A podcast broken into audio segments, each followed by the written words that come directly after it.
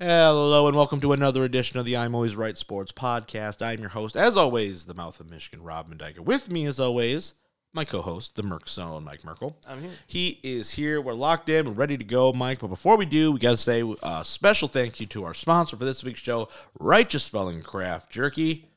That's right. You're home for the best beef jerky in all of America. Feel free to go to their website, righteousfelon.com. Use our code ALWAYSRIGHT for 15% off all products. That's right, 15% off everything. They got turkey jerky. They've got every flavor imaginable. The stuff is great in little 6-ounce packages. It's like $6 a pop. Really good, really affordable. They've got meat sticks as well that they've added, some new flavors that they've just released that they sent us a few weeks ago. Really good stuff. Make sure to go there, Righteous Felling Craft Jerky. Use our code ALWAYSRIGHT for 15% off. All right, enough shilling. Let's get to it, Mike. Got a loaded show for everybody today. We've got AEW All Out that we got to talk about. We've got some historic news happening in the world of the WWE. And, of course, our main event for the evening, we're talking Lions. We're talking that big Week 1 win over the Kansas City Chiefs. We don't usually go week to week with the Detroit Lions in the NFL season, but because they played on Thursday, it's a perfect time to get our initial impressions, our thoughts, our hopes, our prayers, everything that was answered on Thursday night. We're going to talk about it. But let's start with something that happened about a week ago. AEW All Out from Chicago, coming off of the big CM Punk. He gone. So they kind of had to pivot on their main event and all that good stuff, right? Well, which we'll get to a little bit later on. But it is safe to say that All Out, while maybe not on paper the sexiest of cards, really came out, and it felt like one of those moments where you go, okay, this is kind of a shift in where we're going to go for the next year in terms of programming. Yeah, no, it's on paper. Looked rough. Yeah. We didn't even have 90% of these matches advertised by the time we actually previewed the show, it felt like. So yeah, we previewed 3 of these matches at that time. Yeah. But banger show. Yeah, really good show. It's really good show. It's the AEW way. Yeah. They put terrible matches on paper, and then when they go out and actually wrestle the matches, it's like, oh, that was fun. Better show All In or All Out? I'm biased. All In. Yeah, just for the main event. That and Osprey was on All In. Oh, okay.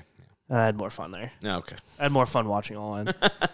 All Out may have had the best overall match on both shows, though. Yeah. Maybe, honestly, the best 2 matches on both shows. Maybe. Yeah, we had a couple good ones. Anyway, we'll get to it, though. Let's start with what? The Ring of Honor title match? Or tag title match? Tag title match. Yeah. We had Better Than You, Baby, Adam Cole and MJF take on The Dark Order, Alex Reynolds and John Silver. Went 14 minutes, got 3.25 stars, and it was a match. Yeah, Adam Cole went in 2-on-1 for basically the entire match, so that was fun. Yeah, I feel like that's a little bit high on the star rating. This match was all story. There was not a whole lot actually happened. It was all story-based. I thought it was good. I feel like it could have been better, but it's also the opener for the Ring of Honor tag titles, so yeah, that's where we're at with it. Yeah, it was fine. I thought the story was cool, but I was like, man, they just said, MJF, you don't really have to work this show. Yeah, yeah. We'll just send you to Cole's the back. Like, I'm good, and Dark Order's like, wait. So we're going to lose to one dude? Basically. Yeah. Oh, okay, cool. They touted this on commentary as the best Ring of Honor tag team by a mile, and they got, destroyed. They did? Yeah. Oh, jeez. Multiple rough. Times. They were 10-0 on Ring of Honor television. They were, the best Ring of Honor tag team. Well, they're beating 2 blind guys. That's not the same. Yeah. But, when you talk specifically Ring of Honor tag team, there's not a lot of Ring of Honor tag teams. That's true. But it's not, a high bar to hit to be the best Ring of Honor tag team, but they were, apparently. Yeah. Don't you watch every single week all 14 matches? No. We talked about this. Yeah, hard pass. No. Yeah. All right. So anyway, so then we had the Ring of Honor World Television Channel, Samoa Joe defending against Shane Taylor. When Samoa Joe walked out, he kind of gave MJF a good little shove. Gave him the shove, yeah. Which I kind of giggled at. Yeah. The funny thing is, everyone on Twitter, 30 seconds after, was like, oh, look at this callback. I went, there's no way you guys had this 8 years ago, just on your phone, ready to go. Yeah. I just don't believe it. Yeah, I don't know where they found it so fast. So funny. I was this was those walk-up segments for NXT. Yeah. I never even watch, let alone know that he pushed MJF into a brick wall on one of them. There's no way. I just don't believe it. But they did. I love it. 30 seconds after it happened, they were like, oh my God, call back. I was like, okay, you guys are crazy. You're just not a big enough fan. I'm not a true fan, I guess. That's what they call me out here. I can't can't believe I don't watch every single television show. You're seasonal. You're just bypassing. Yeah. You get the highlights. Yeah, that's exactly what it is. So Joe wins in 6 minutes and 20 seconds, gets 2 3/4 stars. What? It was a match. 6 minutes? How can you give it 2 3/4? So you have to think. So on their scale, they start every match at 2 stars. Oh, okay, fair enough. And then they go up and down from there. Okay. So I actually only got plus a quarter or 3/4 of a star. That's fair because it only went 6 minutes. Yeah, no, they don't start every match at 0 and go up from there. They start at 2 as like a neutral point, and then they go up and down depending. Fair enough. I was gonna say this match. That's why a lot of these like 3 1/2 or 3 1/4. They're actually only getting like 1 1/2 more than the average. Right. Okay. Which isn't. Yeah, which is whatever. 2 was just like, hey, they went out there and did a match. 2 is like they did it. It would be like a normal TV match. It's probably a 2-star match. So it's like a fine. This was nothing. This was more about setting up Joe and MJF than anything else. Yeah, 6 minutes. It felt like it went longer. If they could stop doing tournaments to crown number one contenders, just for the number one contenders to continuously lose over and over and over again. This is just for all wrestling companies, by the way. Mm-hmm. Just stop doing it. It's really annoying. Yeah. There was a time when, like, a year ago where I was like, I want every tournament ever. No, I like tournaments when there's actual stakes involved, right? Mm-hmm. When you're establishing a new championship or whatever. Or if that tournament is going to be part of a bigger storyline there. What I don't like is what we've seen now over the last little bit is we've seen on Ring of Honor like 6 times where they have like 4 dudes fight for the television title tournament just for them to get destroyed by Joe. And AEW's doing it right now with this world title eliminator thing. They've already established that Joe and MJF are feuding, and yet Joe's going to have to wrestle 3 more matches just to get the title shot at Grand Slam, even though we already know that it's going to be him because they haven't put anybody else in there that's worth a damn. So it's just stupid to me. They did it with the tag titles with Cole and MJF, too. It's like, come on. Come on. What are you going to do? Come on. AEW TNT title match. Mm-hmm. We had Luchasaurus or Christian Cage, the real TNT champion. I don't know if you know. Defeated Darby Allin. With Nick Wayne. Yep. 12 minutes, got 3 and 3 1/2 stars. Yeah. Luchasaurus just, like, throws Darby. Darby, in the last, like, week. Darby's died. He's died a few times. He did that swanton onto Luchasaurus when he was sitting in the chair, and I was like, that's a really dangerous. And he just, like, hit him in the shoulder. For everybody, though. I was like, yikes, that's not good. Yeah. I was like, dude, you're dying. Yeah, did you see that spot on Collision where he just, like, jumped off the top? Yeah, I was like, what is happening? It's like, let's just kill him as many times over. Right. I was surprised by the finish. I didn't anticipate. Maybe I should have. After the coffin match, they kind of gave him a little bit of an out, right? Mm-hmm. I was still kind of surprised he didn't get the win. But, yeah, I still feel like it should just be Christian Cage the TNT champion. I don't know. Like, I understand maybe from a heat perspective, he gets more heat saying he's the champion without actually being the champion. But it's also like you couldn't beat Darby. So it's like, I don't know. It's weird to me. And it's just. I will say the funniest thing Christian Cage does is this whole dad thing, though. Oh, I know. Every single time. His press conference after, he sat down and goes, so how's everyone's dads today? And I went, damn. Half the people just went, oh. Well, yeah, I think it's funny. I do love when he goes, we are. I do like that, too. That's good. Yeah, I think it's fine, but next up, so this match I will say is strictly crowd and not the match itself. This Miro Powerhouse Hobbs match, which we kind of just like glossed over because there's no story and no reason for them to fight. Yeah, but this crowd made this match so much fun. Yeah, it was. It was a lot of fun. They tried. They didn't go out there. The match was like good, and they went out and did 2 big guy match thing. But the crowd just yelling "beat their meat" and all that stuff was just so funny and so entertaining. Right, that's where I should have put my Righteous Felling ad in. It was right. You should have. You really should. You should. Like, by the way, talking about meat. I know. No, this was solid. I don't necessarily know if I had like a person that I would have preferred to win this. So we got, Lana's back now, right? I don't know. Did they give her name yet? Is she CJ Perry? Is she something else? I don't know. She's not listed on here. So okay. So she came back, right? I thought that was stupid at the end. It was. Where she hits him. I was like, you're going to die. Well, the way they did it just does, like, so she comes out and her music hits. Nobody knows. And he's like pinning Miro and doesn't turn to look around and see what's going on. Well, the match's already over, right? He's beating the shit out of him. Yeah. Right? But, and then, like, she gets in the ring, grabs to the chair or whatever, and is about to, like, wind up, and I'm like, you're still not looking. I'm like, are you at least curious on who's that music that you've never heard of?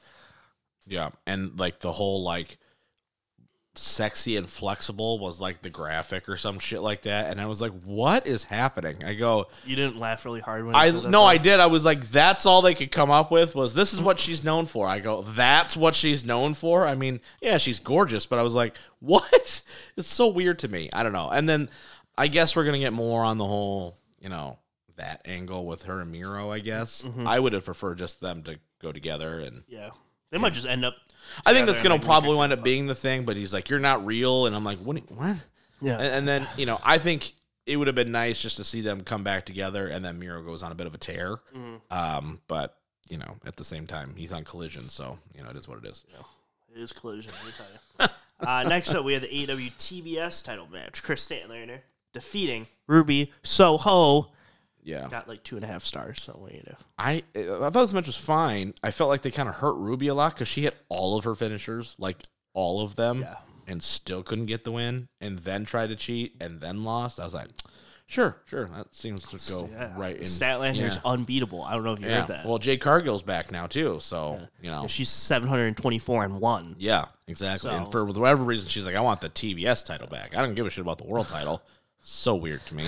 Don't understand that at all, but it's fine. Yeah, this was a match. It was fine. Yeah, it was fine. Speaking of not... Well, that was not going to be a good transition. Speaking of an awesome match. Yeah. No disqualification strap match. Yeah. Bryan Danielson versus Ricky Starks. So you start at we're going reverse with the women's match, and then all of a sudden you're like, oh, we're going to go in like eighth gear. Yeah. Immediately. Yeah, they both walk out. And they put the straps on and literally just kill each other for 17 minutes. This was fantastic. This really was a fantastic match. Bryan coming in clutch like he always does. This is a star-making moment for Ricky Starks. I really harken back to, like, WrestleMania 13 in Stone Cold and Brett, where it's like, Stone Cold doesn't win, but he you know, that whole thing. It felt very... that match-esque, right? Where it's like, Ricky's not going to get the win.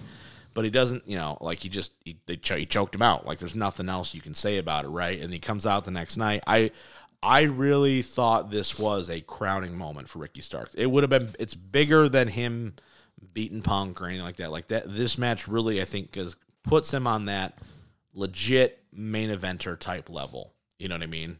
Thought it was really good. Hated Ricky Steamboat on commentary.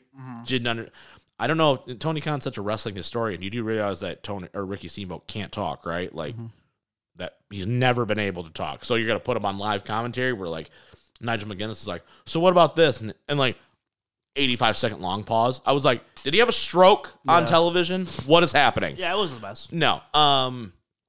This match was fantastic though. Big props to everybody involved, really good. Also, side note, I really enjoy Ricky Starks and Big Bill together. Okay. The big guy, right? I don't know why I do, but I really think that's a great combination. I don't know why. I dig it. I don't know. It just stuck out to me. I was like, he wasn't on the show, but I was just, you know, watching like the highlight films. I was like, man, it just works. He's huge, right? It's like Shawn Michaels Diesel to like the nth degree. You know what I mean? It's always that big, small dynamic where you have the one powerhouse and the other one that can... The other guy who's talking shit and he can actually do stuff. Yeah, like, I just really like that presentation. Yeah. Yeah. Bryan gets the win. Yeah, they can be Ring of Honor tag champs all they want. I think they could compete for pretty much anything. They really could. Yeah, theoretically. Tag team title match or not tag team? There's an open challenge by FTR, so who knows? It's only for young tag teams, Rob. I guess Ricky is young, but still, it's for young tag teams. Blackpool Combat Club, Claudio and Wheeler defeated Eddie Kingston and Shibata. This match was just like a slappy fest. Yeah. Beat each other up. Didn't love the finish in this match. Mm-mm. Thought it was weird. Thought it like kind of was like, it's time to go now. Oh, okay. Sounds, you know what I mean? Yeah. Another match that I think this show really was a show of two things. It's either making people or setting up the next big show, right? That's what it kind of felt like. Solid match. I mean, they beat the shit out of each other for sure. You know, I mean, all four of those guys are such hard hitting, you know, guys to begin with. And you're setting up Claudio and Eddie now, where I'm assuming this is Eddie's kind of crowning moment in a lot of ways, which I think will be kind of neat. But, yeah, I mean, you know, it was good. It was solid more than anything else. Yeah. And then, dang, it's not even the co-main. Can't believe they had so many Ring of Honor champions on this show. They had like all. I know, the show, right? Actually, yeah. I also have Athena. She couldn't make the show. Yeah, she was on the pre-show. Ah, good. You know, and she's Brian Cage lost in that battle royal for the $50,000 for charity of your choice, which yeah, thing, sure. Yeah, it's so unfortunate because she's probably the best Ring of Honor champion they have, and yeah, like, nobody cares. Nobody cares. Yeah, it's because they have no women's division in Ring of Honor. Like. Yeah. Nobody. Yeah, they have very little in AEW, yeah, but like right, none exactly. In yeah. They got Takeshita with Don Callis defeating Kenny Omega. I think this best match on both shows. Yeah, this was great. This was fantastic. The great storytelling throughout. Once again, a crowning moment. Yeah. For Takeshita, like really, like if you had thoughts, they're like, okay, so here's where Kenny gets the win, and then he kind of just fades off. No, yeah. Complete 180. This is where like WWE booking would kill me. Is most of the time they would do Takeshita wins in the 6-man, and then the next week it's like, all right, 50-50, we'll give it to the other guy, and it kills me sometimes. This one was like, no, we're just gonna have Takeshita just beat you twice. Yeah, like straight up, right in the middle, and just beat you twice. Mm-hmm. Sorry. Yeah, really establishing him, once again, as a main event level guy, right? As a guy who can beat anybody in the company. I mean, when you beat Kenny clean, it's that's a massive, like, check mark, right, next to your name.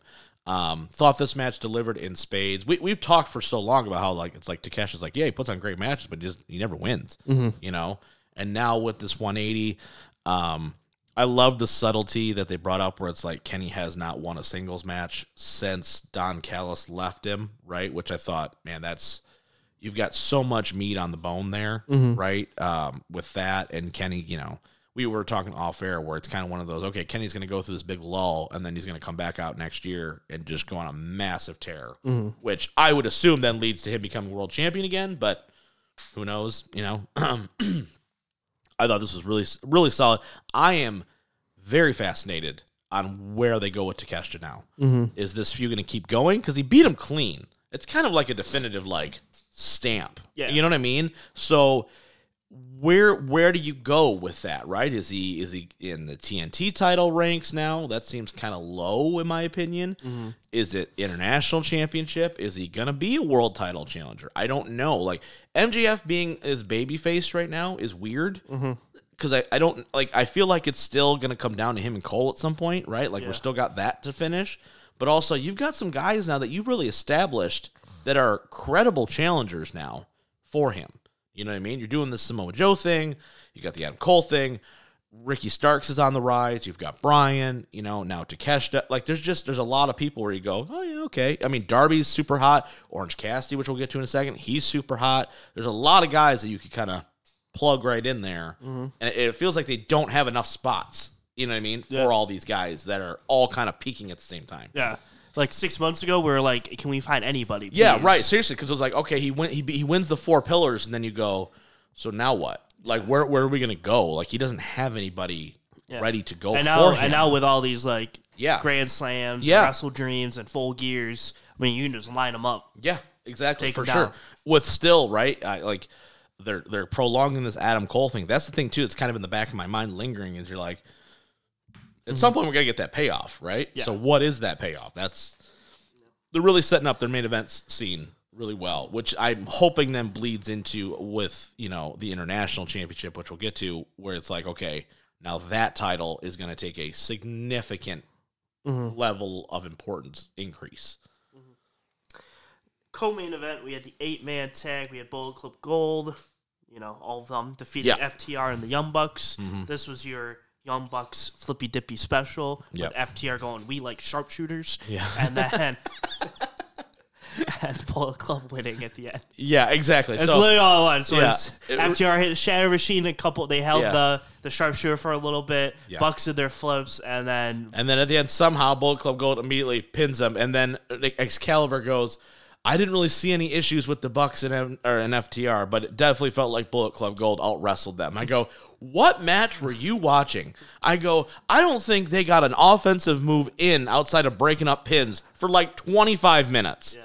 How long does this match go? Went 21 minutes and 41 seconds. Sorry, 21 and 35 seconds.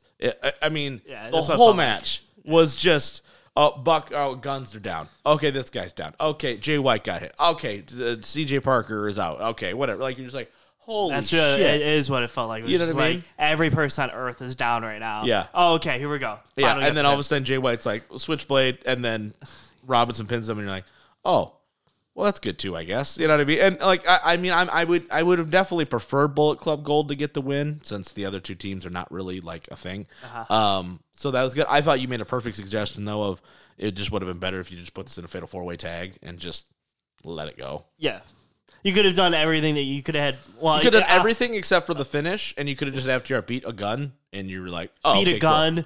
But then it's like, Bullet Club Gold's like, you didn't beat us, though, or something stupid. Yeah, exactly. You know what I mean? Right. It's like the FTR has just recently beaten the Bucks and the Guns, but not Bullet Club Gold in the last week? 3 weeks, because they beat them a month ago. I don't know. But yeah. I feel like you could, outside of the finish, this entire match could have been the exact same. Well, this could have been a championship eliminator match, right? One of those things that they do where, okay, maybe the Bullet Club Gold gets the win over FTR, and that sets up it's that title match. Yeah, so lots of different ways they could have done it. What we're saying is our way was better. Yeah, this was fine. Like I said, it just very much felt like, okay, so I was really hoping that something was going to happen because the whole match was Guns and FTR. And I went, is this just going to be like a rout? Like, yikes. You know what I mean? So, speaking of a rout, Jon Moxley and Orange Cassidy felt like a glorified squash match. It really did. It gave me the Lesnar Cena vibes from 2014 when Lesnar, after he beat the streak. And just he was not like, as deliberate. It's not as deliberate and not as high profile. Yeah. But it was like, okay, so every single time Orange like would hit one Superman punch, it was like, no, you're dead now. Yeah. Every single time. It was like, he got like, so his match went, 19 minutes, 43 seconds? Probably at like the 17-minute mark, he finally hit his comeback. Mm-hmm. And then it went for like 2 minutes, and then he just killed him. Yeah. But yeah, this match was pretty awesome. The crazy part is this match being probably the third or fourth best match on the show. Yeah. Really tells you the quality of the wrestling that was on this show. Absolutely. And I really like the ending where the whole story of like Orange, like every week he adds a new like. Yeah, he's beaten up and everything. Yeah, the orange punch has just a little less on it. Yeah, every and he gets time. Up and he gives him like the double birdie. You're like, all right, if you're gonna do it, just do it. Moxie doesn't want to do it, but he's like, I'm gonna beat you now. Yeah. And I have one complaint. Okay, with this, just one. I thought the match was fantastic. Storytelling, really good, beautifully done, beautifully done. Why is Moxie coming out to babyface music? Because he always hate it. Absolutely hate it. Because he's not the babyface in this match, right? Now, listen, I understand that this kind of took a different turn of he's not really a bad guy in that sense, but the Blackpool Combat Club are heels. It's the same thing when the Elite were heels, but they come out to their super kick party, and you go, I guess. Yeah. It's just weird. Right. I didn't like it. You're booing Claudio and Wheeler out the door, right? Mm-hmm. And even Brian, you were never going to get booed because he's coming back, right? And you know, and everybody in the back minds go, okay, this is supposed to be Punk, right? Everybody in the mind knew that, so they're just happy to see Brian back. Mm-hmm. However, Moxley's been on television. Moxley should have been coming out to normal shit and just, done the thing.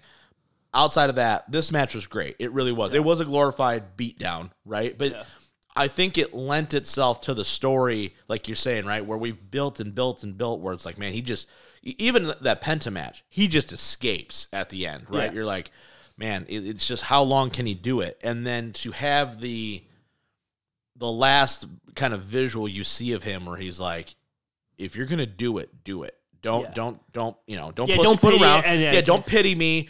Finish me off. Like, be the man and do it. If you're going to kill me, and be defiant to the end. Such good babyface work. And then he sells it, right, where he's just laying there for a good solid 3-4 minutes as, Moxley and them walk out. And then they give him his moment kind of just to let, to do it, right? Yeah. I think the spot of the night for me, the whole show, was when he puts his hands in his pockets and he does those little tap kicks, and then the intensity ramped up. Oh, yeah. I thought that was so, like that's what I was waiting for almost. You know what I mean? It's kind of the thing, like, remember when he won the title last year where I was like, I wish in that moment he would have, like, shown some more emotion when he won the title. Like, it's like the out of character thing because it means that much to him to win the championship. Yeah. I thought that was such a great moment where it was like, okay, we're going to get the stupid gimmick shit, but then he turned it into, no, I'm going to kick your fucking head off. Yeah, and that was so well done. And I think subtly the idea of him, like we said, initially not caring that he won to, like, every title defense. Yeah. He's like, no, I actually... Yeah, I care. Like, and he cares more and more and more about the title to the point where he's fighting Moxley in the main event of All Out, and he's doing his little pity kicks. And he's like, you know what? No, I want this title. He's I'm going to beat the shit out of you. Right. I really enjoyed that. Yeah, really well done. Such a great, like, long, overarching thing, right? I've been saying for months he's bigger than the championship is right now. I just felt like he is. The character's so over. I want another guy, right, where we're just like, where do you go with him now? Mm-hmm. I am... beyond fascinated with. I don't know what this leads to. Yeah. We were talking about the trios titles, even though they weren't on the show, having good lineage. Mm-hmm. They're shooting 3 for 3 on this international championship now. They really are. Yeah, and this is what I wanted to see, right? I want to see this international championship really start to rise in level of prestige, right? You go from having Pac is like, okay, can have a great match with anybody. He's a freak of nature, right? He's just, he's so solid. To now Orange going on this long, lengthy... Having like 30 defenses, and everyone wants this title, but he's not giving it up. But we were missing the story portion of it, right? Now you have Moxley, probably the most decorated AEW guy they have, right? Yeah. In terms of just AEW stuff, right? 3-time world champion, all that shit. And now you've got him with the title. And now you're going to get these main events where, like, this title can main event now, right? Like, that... Cassidy's last title defense being the main event of this pay-per-view is such, like, the perfect, like, cherry on top of a perfect Sunday, right? This is everything you wanted it to be. I thought, like I said, Ricky, Takeshita, and Orange come out as made men out of this match, out of this night. And they did it in 3 completely different ways. Yeah. And that is the part that I really appreciate about this show. And as I think, if people didn't watch it because the card on paper didn't look great, I think you need to go and watch it because at least the back half. The back half. Once you start with the strap match, then on, it feels like a movie that, like, the first half, you're like, it's like a lot of slow setup. Like you can do like the Avengers Endgame type thing, where it's like it's a lot of setup, but once you hit that final battle or the last couple matches, you're like, oh, here we go. So I thought it was a really good show, pretty much from top to bottom. But if you only have like an hour and a half to watch, just watch like the last 3 or 4 matches. Yeah, no, I agree. It's just one of those things where you look at those 3 matches in the silo. You go, okay, you got Ricky getting choked out, right? But he didn't quit, right? And then you have Takeshita. With a clean victory over the best wrestler in the world, followed up with Orange defiantly going out, knowing it's the end, right? It's a lesser version of Flair Shawn, right? Where Flair knows it's over, but it doesn't, you know what I mean? He's like, I don't give a shit, right? I'm going to go out, you know, the same way I came in, right? And I think in that moment too, like you said, right, where, you know, with the kicks and stuff, and then giving him the double bird to me was a lot of like, that's a moment too. That's almost character breaking in that way. Yeah. Right. Where it got to it where this is where I think they need to go with the character a little bit. Yeah. You know what I mean? Yeah. You keep bringing up the Ric Flair Shawn. I was actually thinking like Shawn Taker, the second one. Yeah. And the career match where like, he's like crawling up Taker. And then right when he's like pleading, he like spits in his face and Taker's like, nah, it's over now. Yeah. Like I felt like that double bird was Moxie. Like, I don't know if I want the double bird hits. He goes, I'm ending you now. Like, well, sorry. Yeah. I took it as like that moment where what I'm saying is the Orange Cassidy character can no longer just be I don't give a shit. Yeah, it can't be anymore. It just can't, because it's evolving, right? Because now what you've seen is a shift in mindset where he cared. He did care. Right? He cared about the championship. He cared about getting it done. And I thought the promo he did the week before was so well done. It was short, right? And it was funny, right? Like, I'm Orange Cassidy and I don't have a catchphrase, right? Well, that's his new fucking catchphrase, right? It is. But because of that, though, yeah, he's still nonchalant about things, but there's going to be that moment where he hulks up. You know what I mean? Like, it's that moment where when he flips the double bird, he goes... You better kill me because I'm never going to stop, right? And I think that is a shift from nonchalant, cool guy to now nonchalant rebel. You know what I mean? Yeah. And I think that's where you can go with that character, where you go, and that if you want to look, and we've talked about before, where I didn't necessarily see him as a world champion, right? And I think the reason is because I didn't think the character would lend itself to being a world champion. You can't be nonchalant and be the world heavyweight champion. Yeah, no. You just can't do it. But this character, if I'm right, where now you've got a guy who just, no matter what, is like, if you do not kill me, I will not stop. Mm-hmm. That is a completely different animal, and the sky's the limit for him. It really is. Yeah. So I'm very excited for that. This show was great. This show was really good.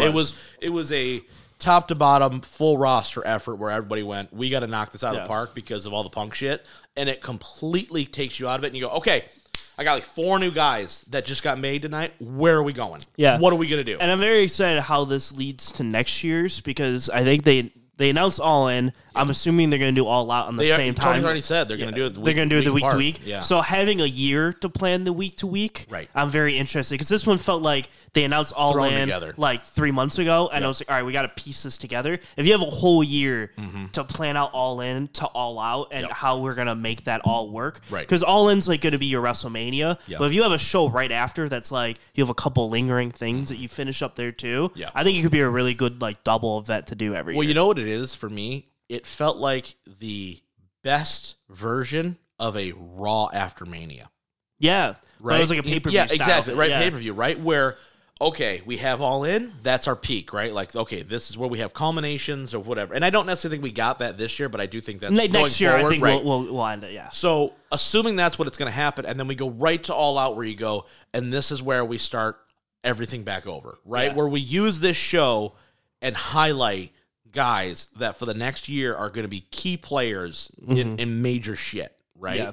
Especially with the idea that HBO Max is leaning its way to being ready to do pay-per-views on its streaming service, and they might move to 8 or 9. Yeah, right. Depending, because they have the Wrestle Dream now. Yes, yep. They'll probably move Grand Slam to a pay-per-view and some of that stuff. If they lean to 8 or 9 and you do this back-to-back, and then your next one's Wrestle Dream in 4 months or 4 weeks away, right? I think it could really lend itself up to like having your grand show at All In, All Out. You have a whole bunch of like banger matches and beginning of storylines to lead into the next couple pay-per-views. Yes. I also think that I've changed my tune on this for AEW a little bit. I was initially hesitant on the monthly pay-per-view system for AEW. I think the way Tony Khan books, I think it'd be better.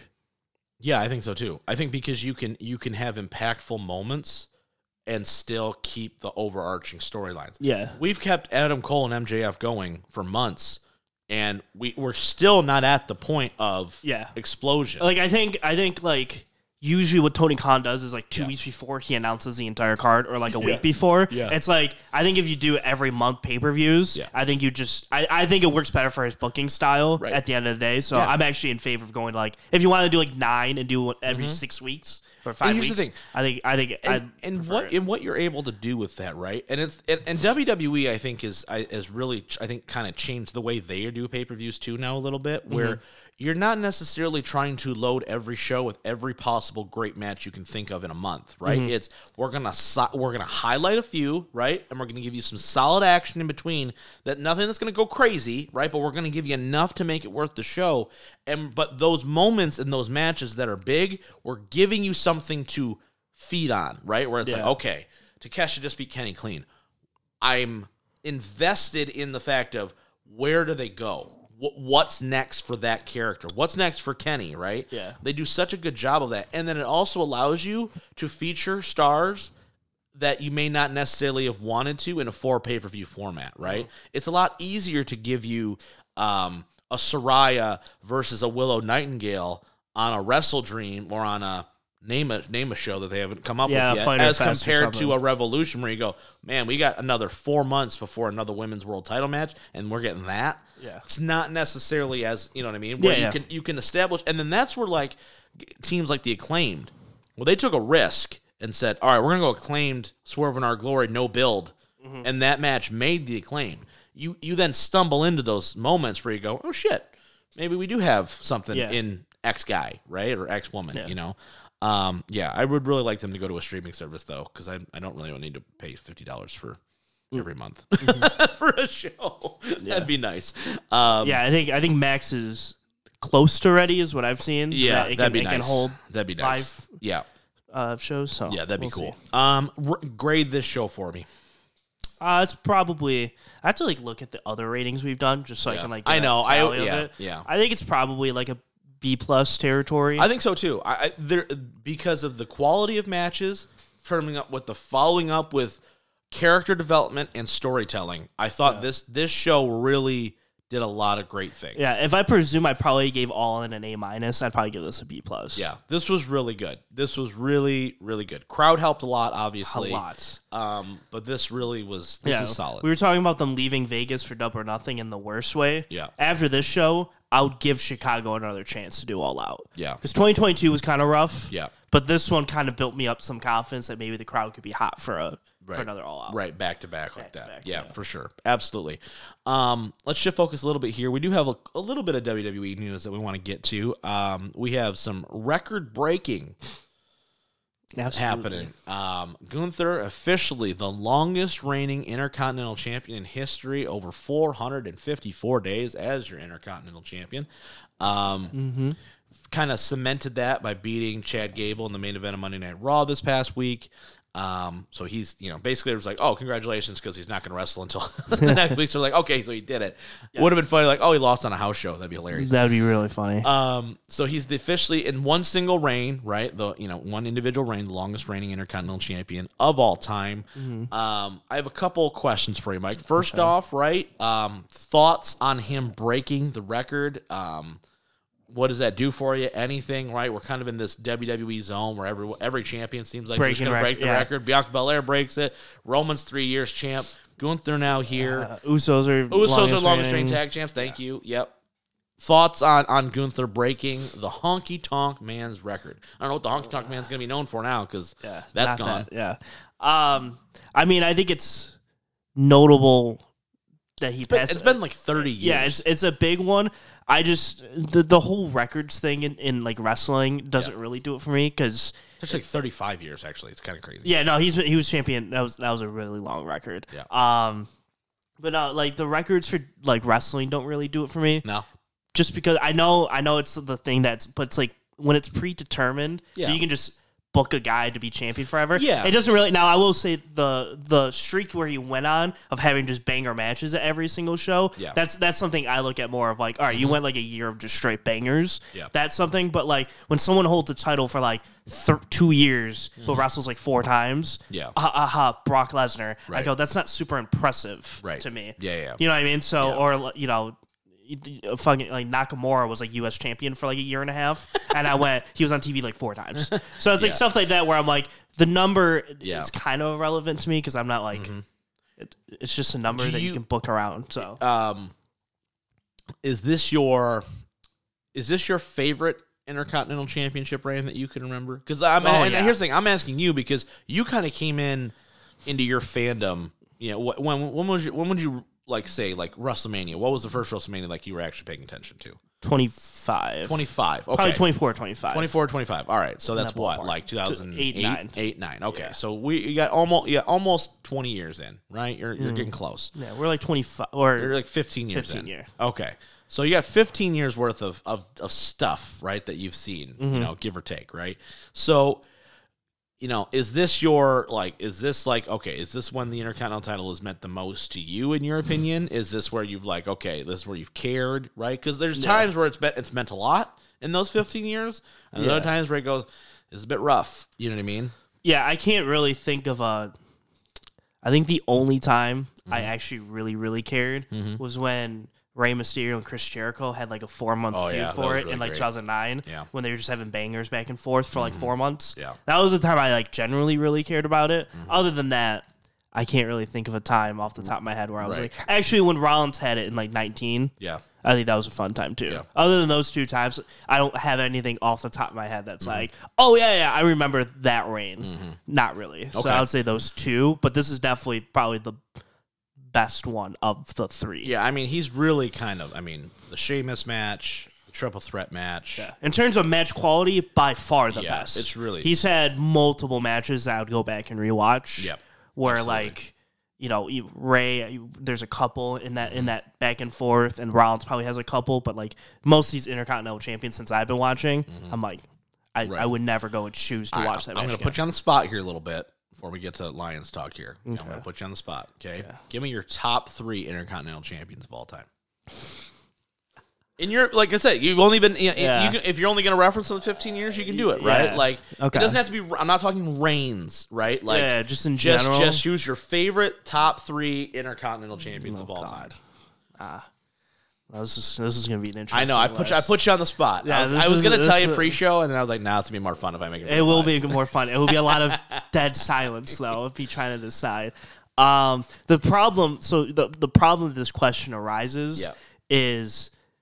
there's a lot of people I like. Yeah. But I don't necessarily like their reigns. Yeah, I just like them. Like, as Intercontinental Champion. Like, I would say one would be Rollins, but I don't necessarily remember the reign too much. Right. I just like Rollins more than most people. So I would say 1 is probably Gunther. Okay. I would say 2 is probably Ray. Okay. Because of that 2009 time that I was watching, and they had some banger matches. Mm-hmm. And then 3... Can I just... Who's up here? Who's on this wall? I gotta look at my wall. Let me look at the wall. I mean, there's a lot of them on there. I mean, there's a lot of people. Shawn, Stone Cold, Ricky the Dragon Steamboat, I couldn't even Bulldog, tell you. Macho Man, lots of guys. I do like that WrestleMania 3 match a lot. Yeah. So I'd say, I'll throw Macho in there. Okay. Even I can't say Steamboat. He didn't hold it long enough. Yeah. No, I'll say Macho because I like that WrestleMania 3 match. Okay, that's fun. That's interesting. But I don't have any. That's me trying to be very specific to the IC title. Yeah. If it was like just in like Rollins because he held it. Yeah. No. Like as Intercontinental Champion, who do you think of as Intercontinental Champion? Right. Yeah. Like that's the kind of thing I was looking for. Because like Jericho, while he's held the title a shit ton, right? Like 9 times, he averages reign is like 38 days as Intercontinental Champion, right? So you're like, he's synonymous with the championship, but it may not necessarily be because he had these great runs with the championship, right? Yeah. So it's kind of a bit different. Yeah, I think Gunther's probably he's the face of the IC title for me. Yeah, he's really kind of established like a new benchmark. I am fascinated to see who takes it off. Now that the record's been broken, I'm a lot less like concerned. Is my best way of saying it, right? Like I'm like, okay, like now we can use this opportunity to make a guy, right? Or they can do something with it. I'm glad that he got there. Mm-hmm. I'm glad that he broke it. I'm glad that the Intercontinental Championship, I feel like, is going. The biggest thing now is whoever does beat him for it, it needs to continue being a important piece of the show rather than, oh, Chad Gable won it, and now, whoa, and then we just go off. But like, here's the thing, though, right? Like, Chad Gable can win it, and that's a great moment. But then if he's not on TV for the next 6 weeks, you've killed it. You know what I mean? So like, that's the thing is, if you're gonna do it, okay, then he needs to be on television every week. I agree. So. I don't necessarily think it's going to be him, but I don't know. I don't want it. I choo-choo my way all the way down. I'm ready. Maybe it could be. I don't know. Maybe. I want it to happen so bad, but it probably won't. I don't know.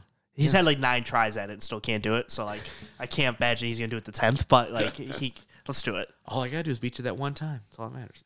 Yeah. He did outlast him for 5 minutes at one time. And that's true. And then they, like, kept going and, like, 30 seconds later killed him. But, like, he lasted 5 minutes. I love a Gunther match, too, where it's like, oh, he's going to beat him. And then Gunther goes, fuck this. Boot. Yeah. Powerbomb. Beats him. And you're like, oh, so the match is over. Yeah. Oh, okay, cool. So he's like, I'm done playing with my food. He gets, like, second gear and just absolutely annihilates someone, like, really quickly. Funny. It kills me. All right, let's shift focus here. But main event time for sure. Detroit Lions football. The NFL, Mike, is back. The NFL is back. It's a fun time. We're T-minus an hour away from the rest of week 1, right? We kicked off on Thursday night. Your Detroit football Lions going into the Kansas City, into Arrowhead Stadium, where the Kansas City Chiefs are lowering that 2022 Super Bowl banner. Which is really weird how they did it, because they just lowered one banner and just added it to it. Yeah. I thought that was kind of just interesting. Yeah, I didn't. Yeah, I was like, okay. Like, they don't have, like, individual banners for each one. Like, I guess because they're at outdoor stadiums, so they really can't. Yeah. But I just thought it was interesting when they, like, unveiled the banner, and it was, like, Super Bowl 3, 54, and 58 all in just, like, one line. Yeah. And I was like... You couldn't have 3 banners? Yeah, you couldn't just have, like, 3 separate banners or something. I was like, sure. Yeah, okay. Sure. Yeah, exactly. Anyway, it was weird. I agree with you. I just haven't seen it like that. Mostly you just drop a banner that says, like, 2024. Listen, our hometown team had a fucking banner that said playoff appearances. Okay, I know, which was disgusting. We made the playoffs. Wins? No. Get out of here. Stop it. Come on. Don't be silly. Come on. That's so funny. We got there, right? All right, leave us alone. Is it enough to get there? Yeah. Apparently. Well, if you're in the NBA, maybe. I don't know. Can you make the play-in and still count? You got a play-in banner? Maybe. Dallas wouldn't have gotten that either. No. Yeah, that's fine. But your Detroit Football Lions taking on the Kansas City Chiefs, and by hook or by crook, somehow, some way, your Detroit Lions are, wait for it, 1-0. They did. Getting the big win over the Kansas City Chiefs on banner night, asterisks and all, according to Mike Tirico. That was so funny. Oh, my gosh. I was like, dude, you're just setting yourself up to get just I know. You know what I mean? I get it. You're on national television. You kind of got to be both ways with it, right? But I was like, come on, dude. No, that comment was purely for the Chiefs fans 100%. That were like, they were butthurt. Yeah, it's like, I'm like, okay. 100%. We're missing C.J. Mosley and Jameson Williams, okay? Yeah. Figure it out. It is what it is. But anyway...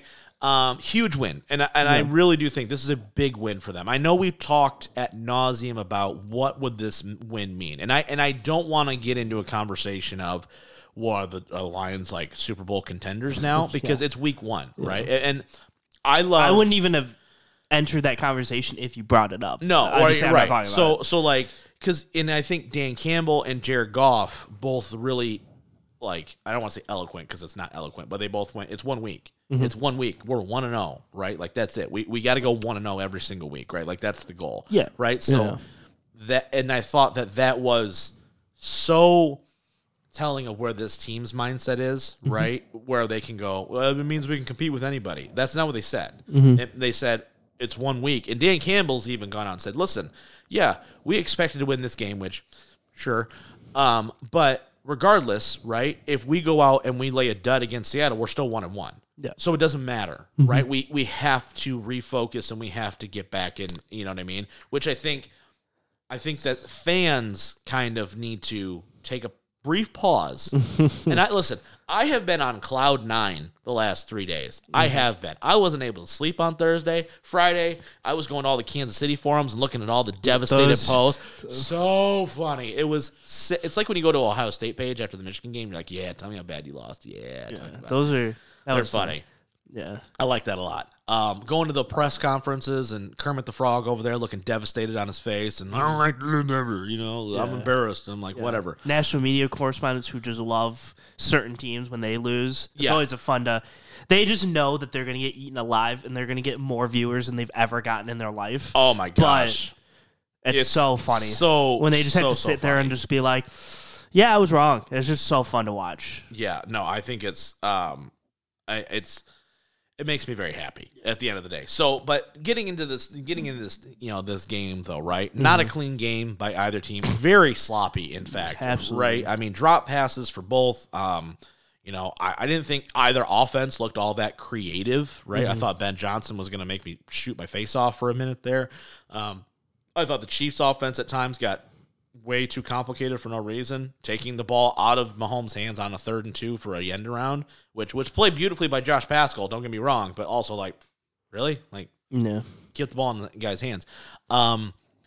Did not necessarily think, like I said, I don't think there was any egregious error by coaching standards by any stretch of the imagination. I know people are giving Andy Reid a lot of shit for the 4th and 25 at the end of the game, but I was like, if you don't have confidence the defense can get a stop, and you're like, well, my best player is right there.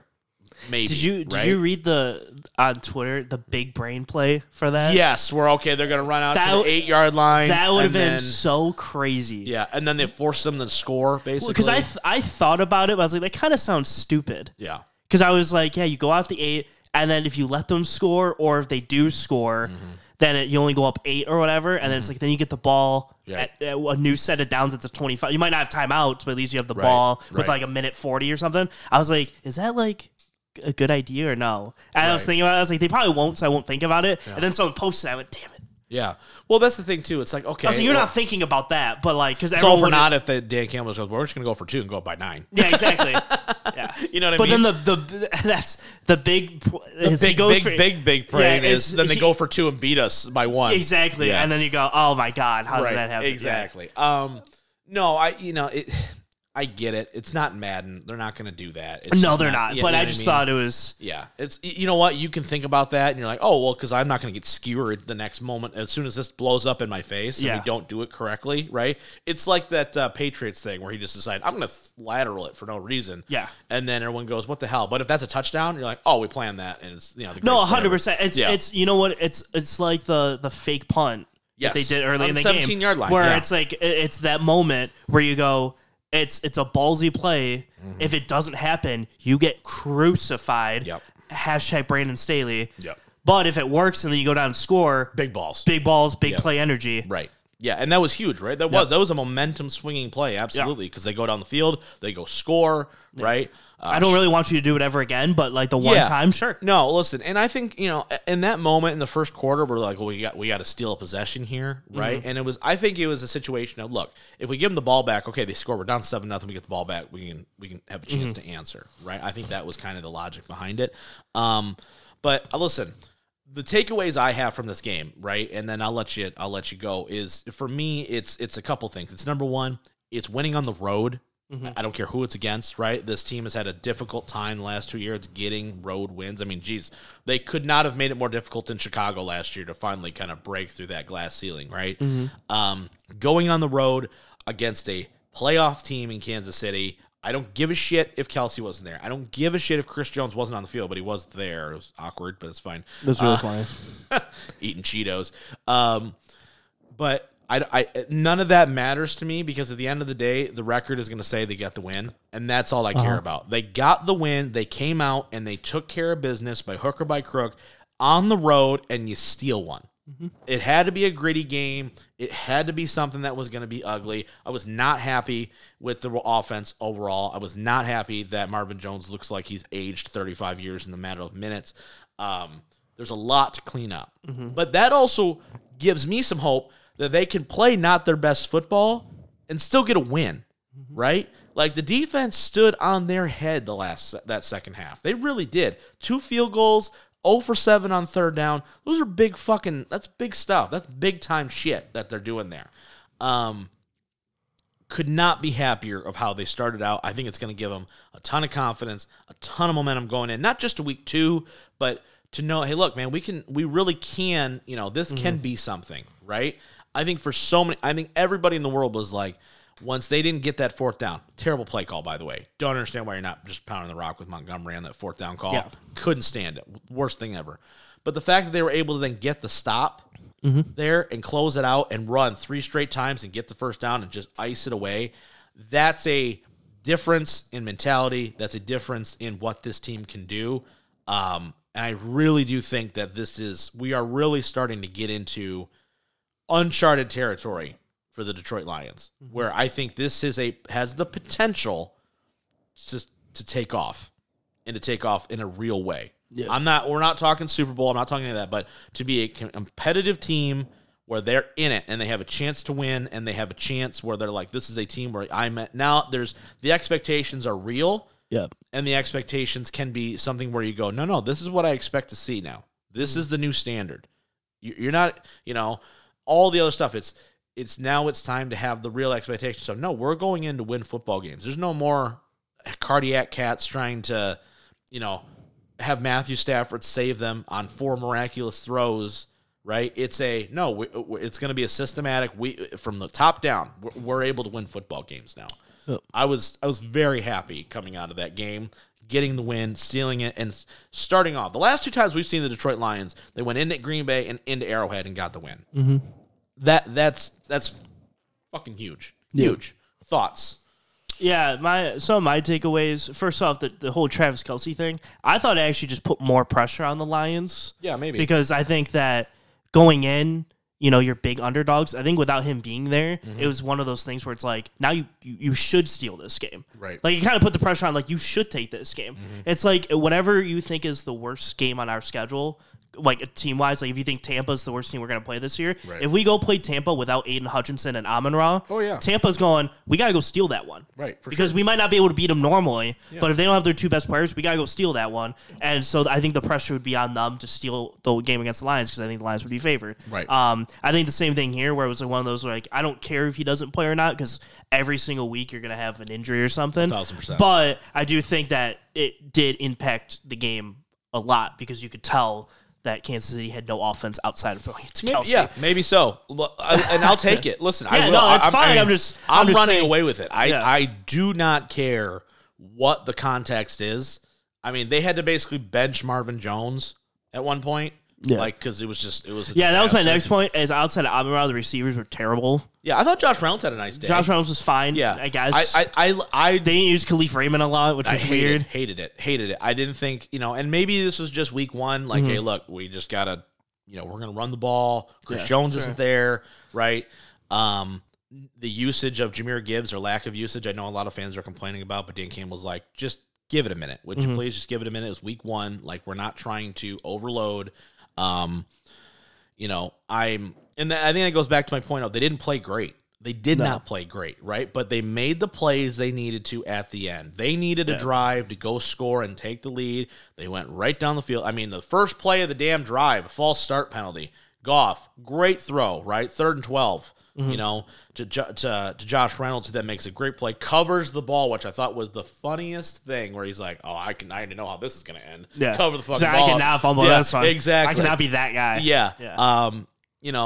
Finishing it out the way they did, like I said, it's just they grinded it out. They just kept themselves in it long enough to where, okay, here's our moment. Let's take it. Let's take it by the horns, right? We're not going to get into, are they Super Bowl favorites and stuff like that? I will say this, though. If you look at the NFC, you've got the Eagles, you've got the Niners, and I'm really interested to see what the Niners look like this year. And you've probably got Dallas. After that, I don't think there's a team in the NFC you can say is head and shoulders like, oh, I would definitely think that they're a better football team than the Detroit Lions in the NFC right now. I don't see it. I think the Seahawks could. Maybe Seattle, but I'm like I said, and we're going to find out week two, right? I'm very, very optimistic about this team. I really am. That game was so big on so many levels. It's one of the biggest wins they've ever had in my lifetime. And I know it's week one. I get that, but it really was a momentous win for them in so many ways. Any other thoughts on week one, going into week one? Anything you're interested that we may want to follow up on next week? Who you're looking at early on in these week one games? Who we looking out for? Let's see. I'm very excited to watch Joe Burrow's contract. Oh, yes. See if he gets $275 million. My goodness. Can't pay T. Higgins, but I guess not. What are we going to do? As long as you have enough to pay Jamar Chase, you'll make it work, I guess. Right? Yeah, 1,000%. Yeah, I'm excited to see what he looks like. Oh, Nick Bosa got a bag, too. Good Lord. Which is going to hold out Chris Jones even longer because he's going to go, so he got that. What can I get? Yeah. Watching the Prince go into Indianapolis will be a fun one.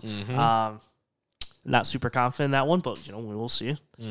Week ones are always scary because it's like the odds makers never know how to make odds in week one. No. So everyone's like right now you have like Baltimore 10-point favors against Houston, and it's like Houston pulls off the upset. Houston might pull off the upset. Like there's a lot of week one is just very.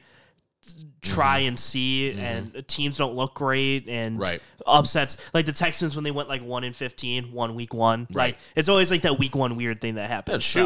Jacksonville won week one against the Colts. Remember Urban Meyer's first game as a Jacksonville Jaguars? Oh, they're looking great, and then they're amazing. They went like 3-13 after. It was terrible. It's just one of those things where week one is probably this weekend of just sports is one of my favorites because you get like.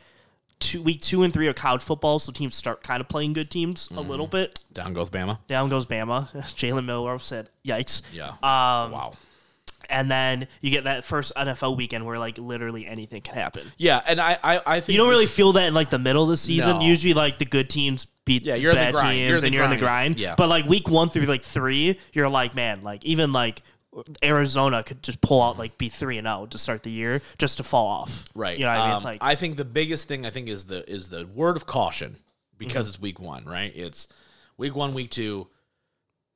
don't necessarily, like, it's not the gospel, right? Yeah. And that's what I'm cautioning Lions fans to do. Listen, yeah. I am very happy, but... The last, 3 years, the Packers have started off their season losing, 38-5 both times. Yeah, they got killed by the Saints. And then they got killed by the Saints and, the Vikings last, 2 years, mm-hmm. and they were in the NFC Championship game that year. Mm-hmm. So it's, one of the... Or the divisional round, whatever it was. But it's, one of those things where it's, just because you get killed in week one or just because you kill someone in week one doesn't necessarily mean you're a great team or a bad team. It just... Yeah, it just means that week one was not your week. Yeah. Yeah, for sure. Lots of stuff. And we're going to cover the NFL season, obviously, in great detail over the next, 3 months. So definitely going to be there for that, though. But, big win for the Detroit Lions. I'm looking forward to enjoying week one of football, knowing the Lions already got the win out of the way. Love it. I'm really excited to see, how this team progresses, to see how the whole thing kind of shakes out. But could not have started out in a better way. Mm-hmm. So, which makes me so happy. Literally... top five moment for me. Seriously. In my Lions fandom. That's crazy. Think about it, though. In my Lions fandom, what else have they done? What else have they done to make you think, oh, shit, that was a huge win? They haven't won a division, haven't won a playoff game. I can think of beating Green Bay last year, massive. Beating the Chargers on Christmas Eve to clinch their first playoff berth since the 90s, that was huge. Maybe Stafford against Dallas, just because that was just wild. Yeah, right? when they lost to the Chiefs, but they were really competitive. Nope, not that one. Not that one for me. Really? No. Because at the time, I was I was encouraged, but not to the level that wasn't a moment where I'm going to go all because they went and lost to Green Bay after the bye. Oh, well, I mean, if you're talking in the moment, we were all really excited. Yeah, I was excited that they had it, but they still lost, and that's the difference, though. That's why this game feels better. Because you gave them an opportunity, and then you still shut the door, and you got it done. You didn't allow that 3rd and 25 to happen, right? You didn't allow Lamar Jackson to run for 50 yards. Mm-hmm. I don't give a shit if it's a draw. I don't care. Yeah. If they win a fucking Super Bowl by beating 12 blind kids, I don't care. It's a win, and I will take it 1,000,000 times out of 1,000,000. And I understand what you're saying, but no. I don't agree with it at all. Let me put it this way. If Seattle wins the Super Bowl and their margin of victory every single game is by 1 point, are you going to care? A little bit. No, you're not. You're insane to me. There's no way. Why? Because they didn't blow teams. You're the king of I don't want to see teams get blown out. I want to see good games. I like competitive games. So if they win by every game by a point, but if they look bad doing it, I'm not going to be happy. How bad could they look if they're winning every week? They how the Lions look. Listen, you can look back. If you tell me the Lions look like this. 5 drops. So Kadarius Toney dropped a wide open pass in the middle of the field that could have set up Harris Butker for a field goal. Maybe, but it didn't happen.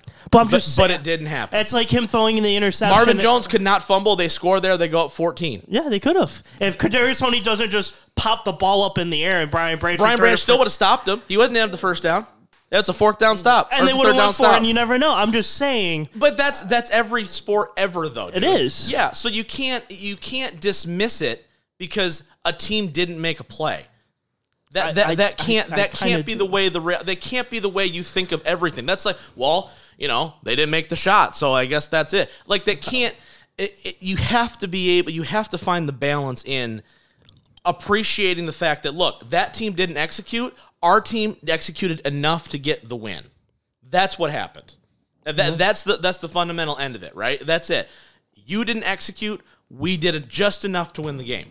I will take that every single time. There's no way you can honestly tell me right now the Seahawks go 17-0 and win a Super Bowl, but they are in close games the whole year, win by field goal. New England won 3 Super Bowls off of field goals. Mm-hmm. Did not play great, and they won 3 Super Bowls. Nobody's bitching. Not a single person. No. I mean, come on. You got to, you can't just because they played bad, but both teams played bad. I know. That's what I'm saying. But my point is that they got the win. Would you feel any differently if they lost? No. I would have felt the exact same. Right. I would have said both teams played bad and it was a close game. Yeah, but they did enough to win it, though. That's what I'm saying. If Kadarius Toney caught that pass at the end and Harrison Butker kicked a field goal, I'd feel the exact same way. Yeah, I would say they missed on an opportunity to get a win that they should have had. Yeah, and the Chiefs missed an opportunity to get a win. I'm not disagreeing with you, but what I'm saying is that we can't dismiss the fact that you're saying that, well, just because the Chiefs made mistakes, there's always going to be mistakes in games. Yeah. But my point is that you can't dismiss the fact that the Lions made enough plays to win the football game. That's it. I'm not going to take away the amount of credibility they get for a win. I'm not saying they're going to win the Super Bowl. Mm-hmm. What I'm saying is you can't take away the credibility of the win because, well, the Chiefs dropped some passes. We dropped passes. We don't have a starting third receiver right now, I don't think. So you have to take and give as it goes. Yeah, Kadarius Toney had a shit day. So did Marvin Jones. We started Jerry Jacobs on the outside this week. Like, there's a lot of things that could play into it, but at the end of the day, they got it done. A win is a win is a win. I don't care. Michigan wins a national championship this year. I don't give a shit if it's because the quarterback threw three picks. I don't. I just want them to win. Just get it done. You know what I mean? That's the end of it. No? You know what I mean? It's just it. No TCU fan is complaining that J.J. McCarthy gave TCU the win. No, not a single one. You know what I mean? It's just not a thing. No Texas fan this morning is complaining that Joe Milroe can't throw passes. He had some buttes yesterday. Yeah, but he also threw two interceptions, and you're like, ugh. Yeah. You know what I mean? Gave him a loss the game. It is what it is, you know? Anyway, long story short, Lions are 1-0, and I'm very happy about it. Mike apparently not as happy, but it's okay. No. Yeah, I don't know how you can't be, but it's fine. I don't understand how you can like if they would have blown out the Chiefs, then what? You'd still feel the same way. There's no winning in this situation. No, because I didn't take a lot of importance on this game, so that's why. But it's not the importance of okay, well they're going to go to the Super Bowl. It's the point of looking at the game and you go, look, they played like shit, and yet they are able to play like shit, and still at the end of it make enough plays to come out with a win. That's what good teams do. That's what New England's whole dynasty was made upon, was making just enough plays with sub-star players and winning championships out of it. That's what you have to do in the NFL. Mm-hmm. I will take this win 1,000 times out of 1,000. They go beat Seattle next week, look the fuck out, because then they're going to be favorites in a bunch of games going forward. It's going to be crazy. Anyway, that's going to be it for this week's show. On behalf of the Missing Whale Man, who made a bunch of money off that Lions game, by the way. Yeah, you did make a bunch of money off that Lions game. He's the Merc, so Mike Merkel. I'm the Mouth of Michigan, Robin Deggett. We will see you guys, as always, next time.